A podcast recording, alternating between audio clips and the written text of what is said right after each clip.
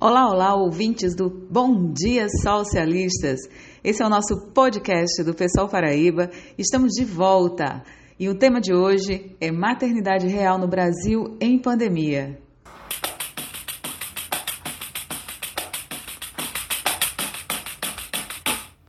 Durante todo o mês de maio, não faltam propagandas em todas as mídias que romantizam a maternidade quase sempre sem falar dos desafios reais que surgem ao gerar, adotar, educar e cuidar de uma criança. Mais ainda, na perspectiva dessa sociedade machista e patriarcal. Hoje, eu, Adjane Simplício, que sou militante feminista, estou presidenta estadual do PSOL da Paraíba e pré-candidata ao governo do estado da Paraíba, converso com Bruna Grazielli, ela é doula e educadora perinatal e vem compartilhar conosco algumas reflexões e experiências da maternidade real em pandemia. E a gente vai começar essa conversa agora mesmo. Então, gente, estamos aqui com a nossa entrevistada de hoje, a Bruna Grazielli. Ela é doula e educadora perinatal e também a mãe. E a gente vem trazendo exatamente essa conversa, construindo essa conversa para desromantizar ou trazer as, as realidades, né, as maternalidades reais. Também sabendo que você exerce essa, esse trabalho, o trabalho que é muito próximo, que é de acompanhamento de outras maternidades, uhum. me diz um pouco sobre como que foi que a pandemia afetou tanto a sua maternidade quanto a sua, o seu trabalho, né? Como que você contou com uma rede de apoio nesse momento e acho que também tem uma característica mais especial ainda, né, com o José. Enfim, você pode contar um pouco dessa história para gente. Sim, é muito grata pelo convite de estar aqui hoje. Boa, boa tarde, bom dia, boa noite, madrugada para quem estiver aqui ouvindo. Eu acredito que a pandemia ela veio para coroar é, uma crise que já vinha se arrastando há alguns anos para a gente, né? Uma crise financeira, uma, cri uma crise em vários sentidos é, no nosso país, mas também no mundo todo. Para mim foi bastante difícil o momento declarado de pandemia. A gente já vinha assistindo na televisão o que vinha acontecendo em outros países, especialmente na Itália, e eram imagens muito chocantes de caminhões passando pela cidade em cortejo para que corpos fossem enterrados né, em outros cemitérios, porque algumas cidades já não cabiam mais. E aí é, eu me recordo bem que na ocasião do lockdown declarado aqui no, no nosso país, eu tinha acabado de defender minha dissertação de mestrado, tinha apresentado minha dissertação de mestrado, e José estava com sete meses, mamando muito, e eu estava na transição, né? Saindo daquele puerpério, mais da amamentação mais exclusiva da criança, para começar a retomar as atividades, para atender os partos, para desenvolver outros projetos. E aí eu tive uma sensação de muita frustração, porque eu fiquei mais uma vez restrita ao lar, e na verdade foi uma restrição, né, para mim muito longa, porque eu já vinha de um repouso absoluto é, da gravidez de José por conta de um descolamento coriônico. E aí todas as minhas expectativas de ir para o mundo, elas se frustraram muito. Eu não tive praticamente rede de apoio, porque minha família é toda da Bahia, né? Eu sou baiana de nascença, mas me considero muito mais paraibana pelo tempo, inclusive, que moro aqui. E aí foi muito difícil com duas crianças, mas com uma criança demandante muito pequena e com todas as dificuldades financeiras que a gente já vinha sofrendo, mas que a pandemia veio assim exacerbar. Eu não podia mais sair para atender, eu não tinha mais minha renda própria, porque até então eu era autônoma, então todas as todas as despesas da casa eram mantidas pela renda do meu companheiro. Enfim, então foi um momento realmente assim extremamente complexo, né? Não só do ponto de vista financeiro, do ponto de vista econômico, do ponto de vista emocional, do ponto de vista físico, inclusive, porque a gente tem o hábito de se exercitar, por exemplo, fora de casa, de fazer uma caminhada, de fazer, de ter momentos de encontro com os nossos amigos e a gente ficou completamente restrito ao lá. A gente tinha medo de sair na rua, né? Então, acredito que tudo isso foi bem complicado. E aí, para além disso, é bem nesse momento de lockdown, do auge da pandemia, meu companheiro adoeceu quando estava chegando aqui na Paraíba, estava chegando de Brasília. E a gente, por todos os indícios do adoecimento dele, é, achou que era Covid. Na época a gente não tinha teste, não tinha medicação, não tinha nenhuma orientação específica, era só fique em casa. E parou um grande desespero, né? Quando tinha mais ou menos uns dois meses desse, dessa restrição de circulação, os meus sogros vieram morar comigo, passaram uns três meses comigo, e minha sogra tem algumas demandas por conta de questões de saúde dela. Meu sogro é uma pessoa idosa, mas enfim, é uma pessoa mais independente. É, apesar disso ter trazido algumas demandas a mais, ao mesmo tempo a gente tinha alguém que estava ali contando história. Meu sogro é alguém que é bem ativo nesse sentido, que fazia horta com as crianças e tudo.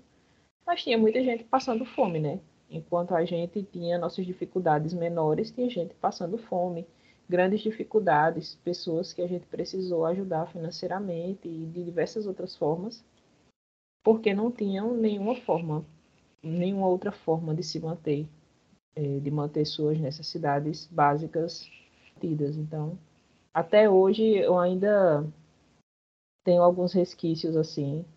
De vez em quando eu tô parada e lembro, tô tomando uma cerveja num, num lugar.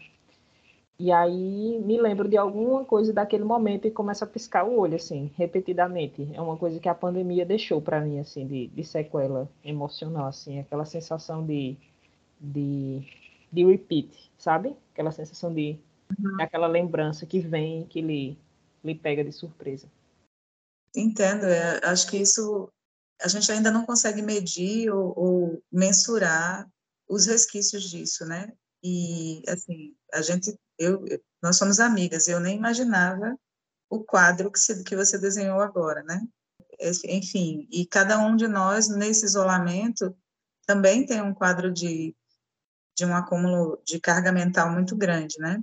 Uhum. E aí, especialmente as mulheres, as mães, né? Essa essa com, a coisa do compulsório, de estar no lar de forma compulsória com a maternidade, né? E aí eu acho que você tocou num ponto importante da gente poder refletir, que é sobre como lidar com essa carga mental extra, com essa sobrecarga mental, na verdade, como você né, construiu esse caminho e tem construído a partir de, desse outro momento agora que não é pós-pandemia ainda. Então, nessa ocasião, né, de toda essa, essa sensação desses dois anos de, de uma profundidade de vivências muito exaustivas, é, na ocasião, inclusive, da, do tempo que os meus sogros ficaram conosco em casa e tudo, os dois adoeceram também, meu sogro e minha sogra. E meu sogro ficou tão mal, por exemplo, que minha sogra pediu para que os filhos viessem se despedir do pai na minha casa. E ele não morreu, sobreviveu, e teve Covid novamente. E naquela ocasião, a testagem, inclusive, era realizada de forma que hoje a gente sabe que é equivocada, mas tiveram Covid novamente os dois, e os dois sobreviveram graças às vacinas. Mas eu penso que a dinâmica que se estabelece hoje é, na minha vida, eu penso que é construída muito a partir da realidade, né? Quando você me pergunta é, sobre essa questão do estabelecimento de uma rotina, porque existe essa sobrecarga, como é que a gente lida com isso, com essa sobrecarga mental, é, de acúmulo de tarefas? A gente é sempre levado a acreditar numa mulher que tem valor a partir daquilo que ela faz. Então, ela é valorosa porque ela, ela acumula funções e tem muitos papéis e ela exerce isso com muita maestria. E quando uma daquelas funções não está sendo exercida socialmente dentro da caixinha, dentro do escopo daquilo que é esperado, você é retaliada socialmente. Então, vou citar um exemplo. Meu filho estava iniciando a introdução alimentar durante esse período de pandemia. A gente não vivia no supermercado, fazendo aquela feira sonhada que a mãe faz para organizar a alimentação do filho Eu comecei a ir no supermercado uma vez ao mês, só eu, porque todas as outras pessoas da minha família tinham comorbidade. Só eu. E eu oferecia para o meu filho aquilo que a gente tinha em casa, que era alimento de boa qualidade, excepcionalmente, mas não era o ideal. Não era o que a gente queria, não era da forma como se planejava. Eu tinha ido ver um berçário para meu filho ficar, por exemplo. E aí eu me vi morando numa casa com duas crianças, meu companheiro, dois idosos, os gatinhos, e sem sair de casa. E aí eu comecei a, a ter pequenos surtos, assim, pequenas situações de, de tensionamento e de ansiedade que eu precisava, de algum modo, me, me aliviar, assim. É, o que me ajudou muito foi entender que em algum momento aquilo, poderia vir a passar e sistematizar minimamente alguns espaços que eu poderia respirar. Então, eu tenho uma hora para ir para o quintal, dar uma respirada, organizar a minha rotina ali. Filhos, vocês têm pais, tomem paz. Esses aqui são seus filhos, muito prazer, tomem de conta que eu vou cuidar de mim, né?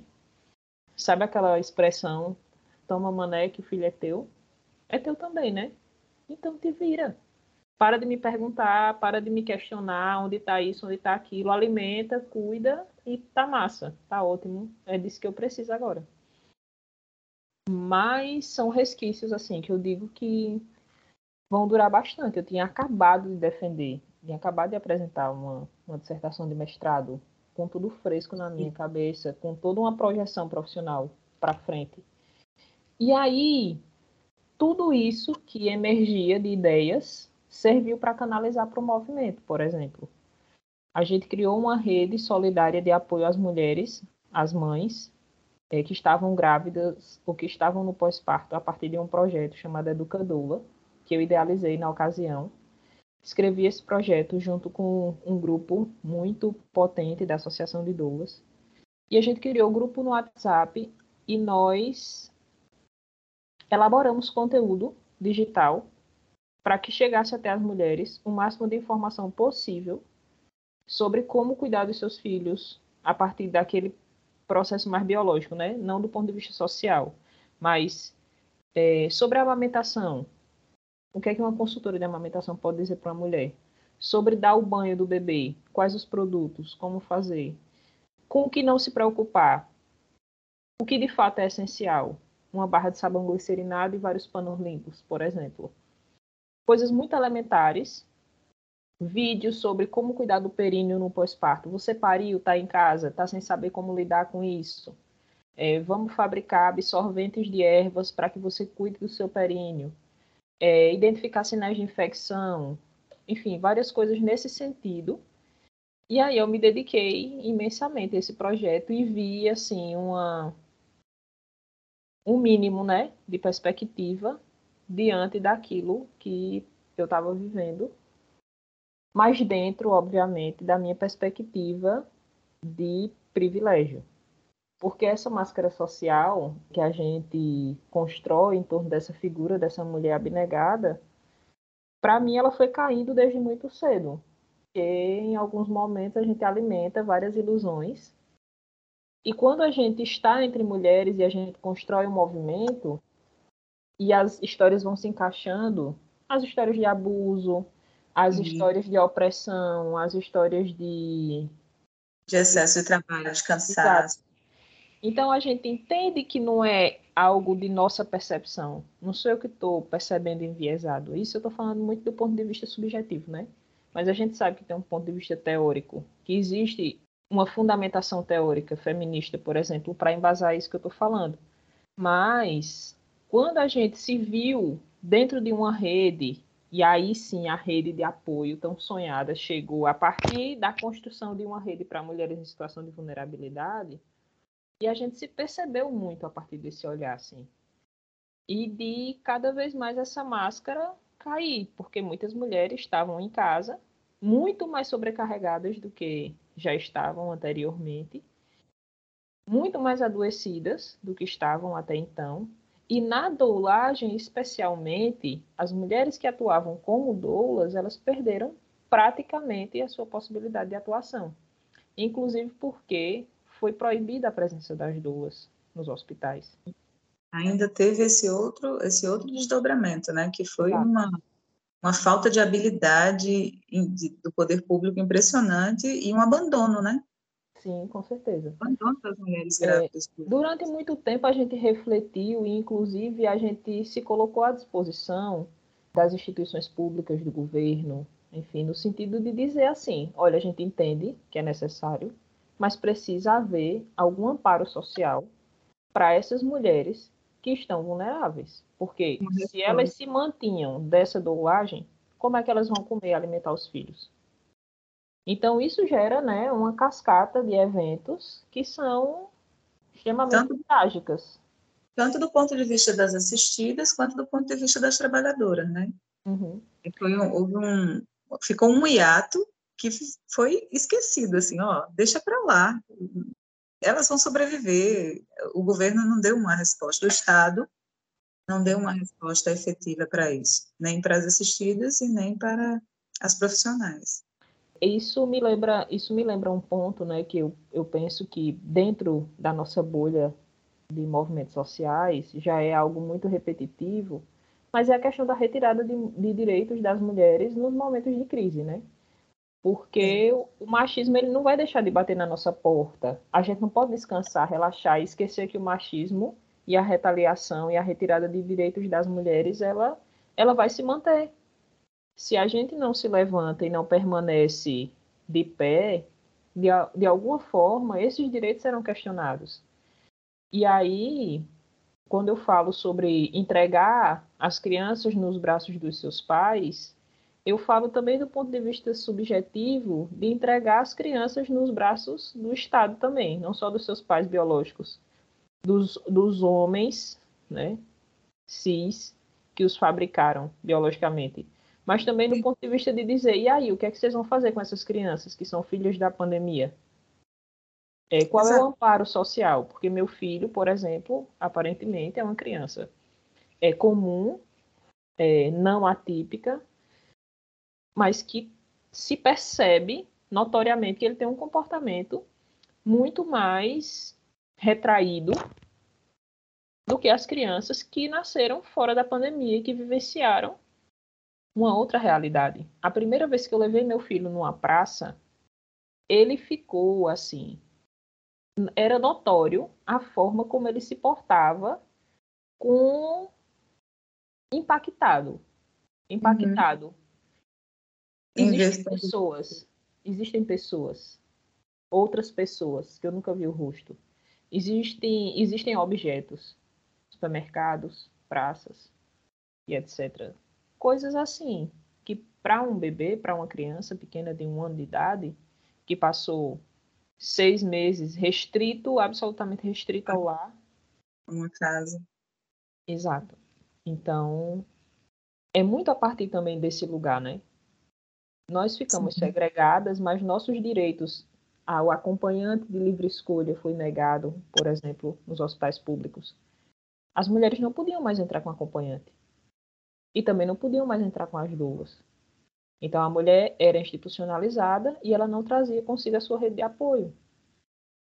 Então, realmente coisas é. extremamente sérias. A tônica que a gente quis trazer para esse podcast era exatamente isso, trazer é, essa, a materialidade dessa, dessa maternidade real.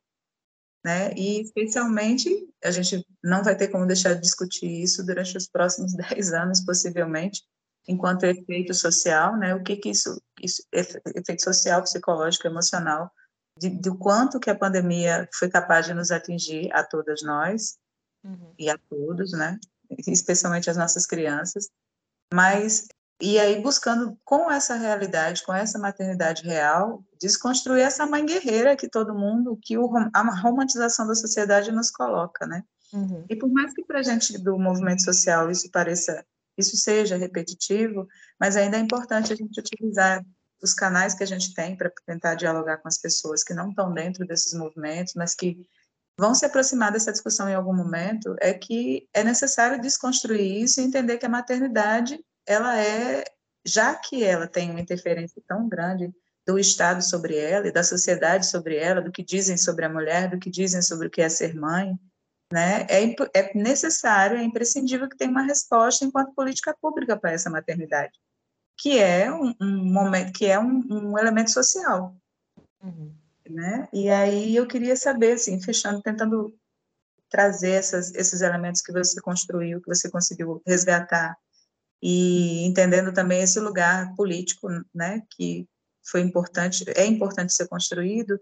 O que, que ainda falta, assim? O que, que pode ser apontado de imediato como política pública para que a maternidade seja de fato uma consolidação social respeitada de imediato, assim, o que que a gente, como a gente salva essa maternidade ou atende essa maternidade de imediato após esse momento pandêmico e de agora, o que está faltando de política pública para atender a isso, a essa demanda? É, eu acho que essa questão ela é uma questão realmente muito complexa. E talvez esses 10 anos para frente de uma geração inteira não sejam suficientes para responder de forma sistemática. E eu acredito que prioritariamente hoje a gente se enquadra, nós somos enquadradas, na verdade, ou você é guerreira ou você é revoltada. Ou você está dentro do, do padrão normativo conservador, ou você é a mulher segregada. Você não serve. O, o seu modelo, inclusive para a criação de seus filhos, não é um modelo interessante. Você não é a mãe ideal. E aí, primeiro, dizer que nós temos políticas públicas construídas, nós temos políticas que foram construídas por trabalhadores técnicos, com muita qualidade e que são políticas que estão ruindo dentro desse governo. A exemplo da Rede Cegonha, por exemplo, que é uma política de governo excepcional. Uma perda irreparável, né? Exato. E que tem sido colocada como uma política que necessitava de uma reparação mas uma reparação que nos trouxe para um retrocesso que, ainda que esse modelo de governo que a gente está vivendo hoje não se perpetue, para que a gente possa corrigir os danos de tudo que a gente está vivendo hoje, vai custar, vai custar caro. E vai custar caro para o Estado e vai custar caro também para as mulheres, porque veja só, a Rede Cegonha ela foi instituída em 24 de junho de 2011 por uma portaria, né, portaria 1459. E ela tem como princípio difundir quatro componentes específicos, que é o foco no pré-natal, no parto e no nascimento, no puerpério e na, na atenção integral à saúde da criança, pensando no sistema logístico, de como fazer isso inclusive pensando no sistema de regulação, que é a questão da referência e contra-referência, e na questão do transporte sanitário, que seria basicamente o seguinte: assegurar os direitos da, da mulher sem juízos de valores, entendendo que a saúde da mulher e da criança não passa só pelo nascimento, mas passa pelo planejamento familiar, passa pela garantia da saúde da criança, passa pela atenção qualificada ao puerpério. E aí tem uma segunda política que também é muito interessante, para além da rede, para além da rede cegonha, que é a política da iniciativa Amigo da Criança e da Mulher.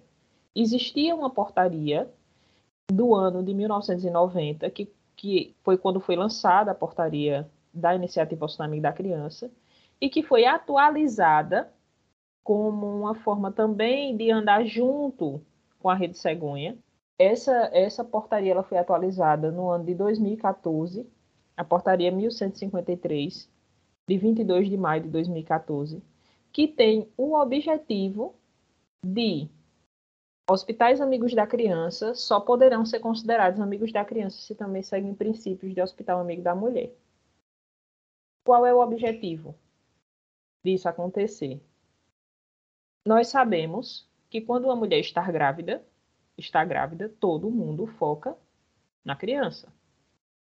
E aqui eu não vou trazer todos os ínfimos debates que existem, mas vamos fazer pré-natal para a qualidade de vida da criança, para saber se a criança está bem, como a criança vai ficar. Quando essa criança nasce, todo mundo vai visitar a criança. Mas não é visitar para prestar cuidado à criança, é para ver a criança, se a criança tem algum, entre aspas, defeito, com quem a criança nasceu parecida. E, na verdade, o que nós precisamos é entender que todo esse ciclo de atenção à saúde materna e aos cuidados com a criança precisam sair desse escopo de atenção do binômio mãe e filho como se fossem duas coisas, porque nunca foram tratadas como coisas de fato que precisam ser atendidas de forma integral. E a gente precisa respeitar as políticas, efetivar as políticas, tratar a saúde da mulher e da criança a partir de um perfil técnico, de trabalhadores técnicos que entendam do que estão fazendo, que estudem para fazer o que estão fazendo. Quando a gente entra no portal do Ministério da Saúde, a gente vê a descrição do que é a rede cegonha, de qual o objetivo da rede cegonha, e logo abaixo a gente vê assim, é, melhorias que estão sendo feitas. E a seguir vem a RAME, que é a Rede de Atenção Materno-Infantil, que retira da importância a atenção multiprofissional, transdisciplinar, e foca naquela atenção ambulatorial, que retira a mulher desse lugar de protagonismo do seu parto e coloca a mulher num cenário de questionamento sobre o que de fato é autonomia. Porque, veja, se eu posso dizer que o cristelé, que é uma manobra que todo mundo deve conhecer, ah, eu vou dar uma ajudinha para o seu filho nascer. Aí o trabalhador, a trabalhadora sobe em cima da mulher e faz força com o braço, com o cotovelo sobre é, o fundo do útero, né, sobre a barriga dessa mulher, com a justificativa de que isso vai ajudar o bebê a nascer. Se eu trago uma política que tem o status de uma política atualizada, dizendo que é possível fazer uma manobra dessas, é possível fazer episiotomia, que é aquele corte vaginal, em casos necessários, e a gente sabe que não é por aí que uhum. a banda vai tocar. Que coloca no centro dar atenção à mulher e à criança uma rede que não é uma rede. Hoje nós temos, dentro do sistema da atenção materno-infantil, enfermeiras obstétricas, pediatras, médicos obstetras, fisioterapeutas, fonoaudiólogos, psicólogos, doulas. Nós precisamos fortalecer a tecnologia leve de atenção ao parto. O que é tecnologia leve de atenção ao parto? É educação em saúde, abordagem educativa, acolhimento. Preventiva, dialógica. É, humanização do parto, que é aquela questão que eu venho debatendo há séculos e séculos na minha atuação. Séculos e séculos são 12 anos, tá, gente? 15 anos. Basicamente é: humanização não é alisar a mulher e chamar de meu amor nem de mãezinha. Humanização é garantir direitos. Não, mas todos nós somos humanos. Então, por que, que a gente fala de humanizar? A gente fala de humanizar porque humanizar é garantir direitos humanos básicos. A partir do momento em que eu preciso colocar numa portaria que é necessário garantir à mulher o direito a comer, eu preciso falar de humanização. A partir do momento em que eu tenho que colocar numa portaria que a mulher tem o direito a acompanhante de livre escolha, que pode ser qualquer pessoa que ela se sinta confortável, eu estou falando de humanização. Humanizar o processo. Sim. A partir do momento que eu tenho que colocar numa portaria que a mulher precisa ser informada sobre todos os procedimentos que vão ser realizados com ela, eu estou falando de humanizar o processo. De garantir o protagonismo dessa a garantia dessa escolha, né? Dessa e, na mulher. verdade, garantir o mínimo de dignidade humana à pessoa. E aí muita gente fala assim: mas como assim garantir direitos humanos? Um dos objetivos de desenvolvimento do milênio, que é a diminuição da mortalidade materna, por exemplo, ele acontece a partir da reunião, da, da discussão da Organização Mundial de Saúde com o Unicef que é um órgão prioritariamente de defesa dos direitos humanos. Então, como não falar de humanização? Quando mulheres ainda estão indo para as salas de parto e sendo realizados procedimentos que elas não sabem, não foram informadas e que podem vir a nunca saber do que aconteceu com elas. Como a gente vive, tem hoje uma geração de mulheres que não soube que sofreu violência, né? que não soube que poderia ser evitado, que teria o direito de escolha. Exato. Então, esse fantasma paira novamente sobre nós, porque há um interesse mercadológico em torno disso. Então, Bruna, esse, esses elementos que você trouxe é, são importantes, né, como você mesmo trazendo, já concluindo isso, que com relação a essa postura que a gente vem vendo, vem observando no cenário público, da cidade da política pública, de desmantê-lo, desmonte, na verdade, ou de tratoração da política de assistência à mulher. E acho que é importante também, talvez, bem, enfim, é, o horizonte de lutas ele é bem ele está bem amplo para a gente, né? E como você mesmo mencionou, é uma crise que sempre se expressa de forma mais opressiva e de forma mais violenta sobre os corpos das mulheres. E aí eu queria que você fechasse um pouco, concluísse um pouco, trazendo para nós, para quem está ouvindo a gente, que é o Maio Furtacô, para a gente animar aí na perspectiva de, de que maneira que a gente ainda consegue, que a gente resiste a esse cenário.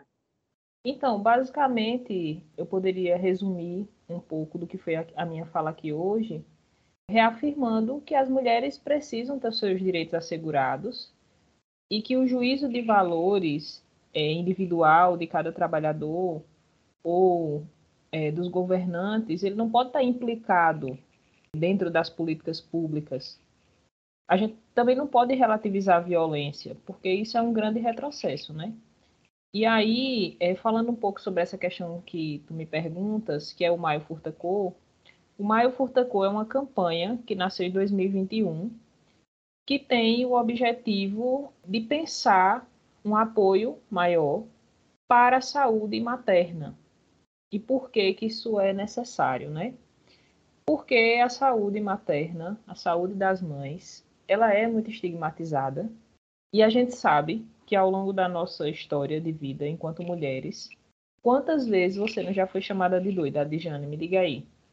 Inúmeras vezes, perdi as contas, não só de chamada de doidas, mas de, de estar no momento de, de limite dos pequenos surtos, quando a gente está no próprio limite, não conhecer ou não entender que aquilo é realmente um limite de, de exaustão mental, de exaustão emocional e que precisa ser colocado para fora.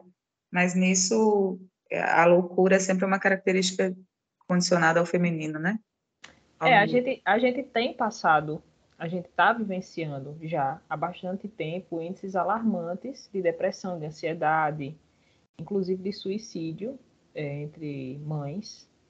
E isso se dá muito a essa falta desse olhar mais apurado e mais de, dedicado às mulheres que são mães. A gente sabe que há alteração hormonal, mas que há, como eu já venho abordando aqui na minha fala, muita negativa de direitos, né? E durante a pandemia, isso aconteceu ainda mais, porque houve muita precarização. É, escolas fechadas por mais de um ano, é, várias pessoas tiveram perdas, muitas mulheres ficaram viúvas, perderam entes queridos, é, tripla jornada de trabalho, redução salarial, desemprego, informalidade. E, eu, além eu... disso, teve a questão da violência doméstica e do feminicídio, que também foram taxas que aumentaram substancialmente. Sim, muito, muito inclusive. É, eu, quando trabalho como professora, muitas vezes eu tinha que atender as mães.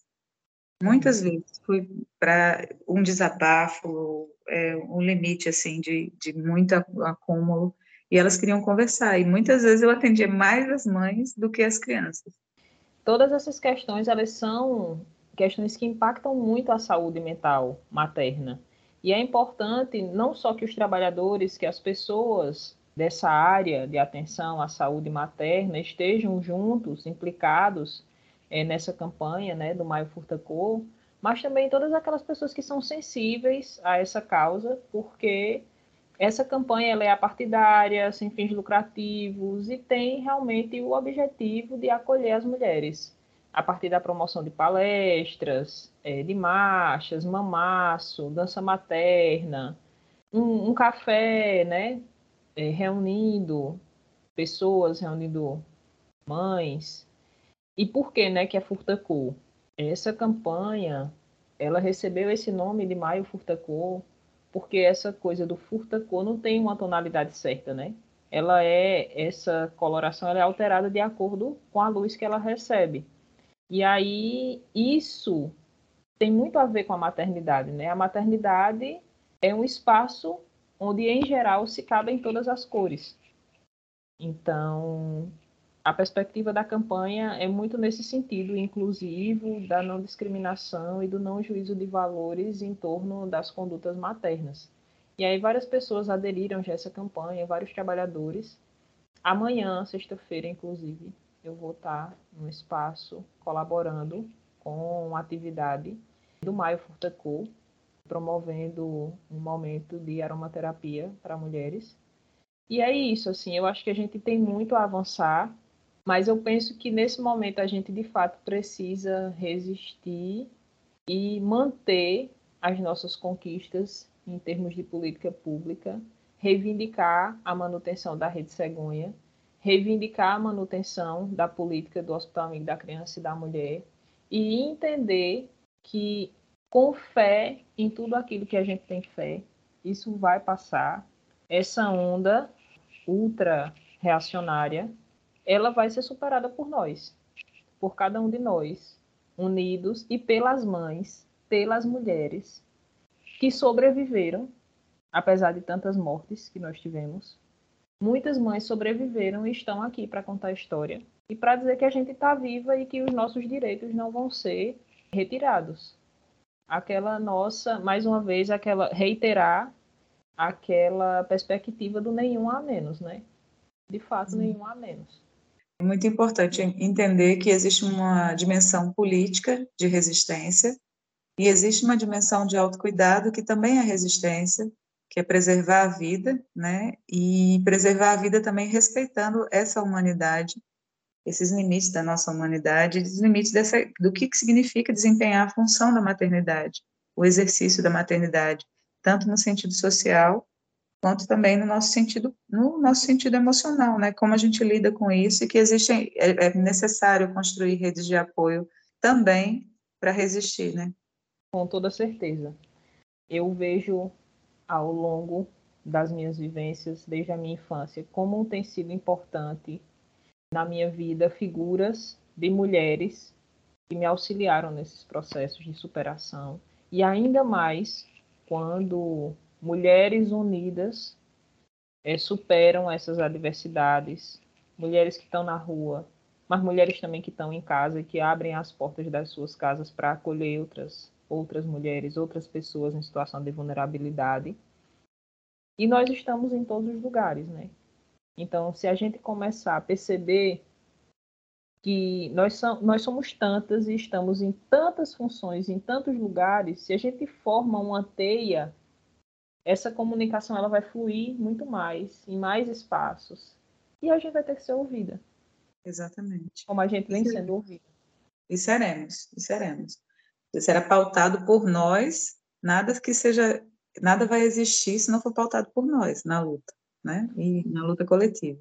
Sou muito então, grata por esse convite de estar aqui hoje, dialogando com você, que é grande parceira na defesa é, dos direitos das pessoas, das mulheres. Nós é que te agradecemos, é uma honra ouvi-la, com toda a experiência que você tem, trazendo exatamente essa reflexão toda que você fez sobre esse momento, esses momentos de resistência que você teve que enfrentar, compartilhar conosco. Podcast Bom Dia Socialistas agradece muitíssimo. Eu tenho certeza que as pessoas que vão estar nos ouvindo também vão ficar satisfeitas e felizes com essa resposta, que é mais que as respostas que são inspiradoras, companheira. Obrigada, gente. Estamos aí. Na luta é sempre bom falar. Eu acho que esse é o papel, inclusive, que eu acho mais complexo de cumprir na vida, mais cansativo e que exige mais formação dialógica de mim, a maternidade, assim. Tem uma exigência realmente bem complexa, mas é algo é que de fato eu me implico muito na tarefa, sabe? e apoio e trabalho com isso e amo esses espaços e, e vejo muita potência em renovar a humanidade. Né? As mulheres estão renovando, as mães estão renovando a humanidade e ninguém está olhando para isso. Né? Exato. É, o evento do nascimento, do parto, não está sendo honrado como deveria ser. As pessoas estão inaugurando a sua estadia na Terra da forma menos privilegiada possível. E, na verdade, é isso que a gente precisa, de fato, resgatar com as políticas públicas. A gente não está resgatando só direitos, a gente está resgatando ancestralidade também. Né? É. é mais importante ainda resistir nesse lugar em que as pessoas que se dizem pró-vida e que mobilizam essa ultradireita que atenta contra a vida, elas precisam ser desmascaradas, né? É isso tem que ser colocado de uma forma muito nítida para que a sociedade entenda que esse que o discurso pró-vida não promove a vida. Exatamente. Estamos na luta. Muito bem isso na sua luta, Bruna, e é muito bom poder ouvi-la. Obrigada, um abraço grande e até a próxima. Obrigada a você, ouvinte, que esteve com a gente até aqui. Continuamos outros debates e outras militâncias nas redes sociais também. Não deixe de seguir o Partido Socialismo e Liberdade nas redes que estão aqui na descrição do podcast. É no pessoal que todas as lutas se encontram. E a gente se encontra também.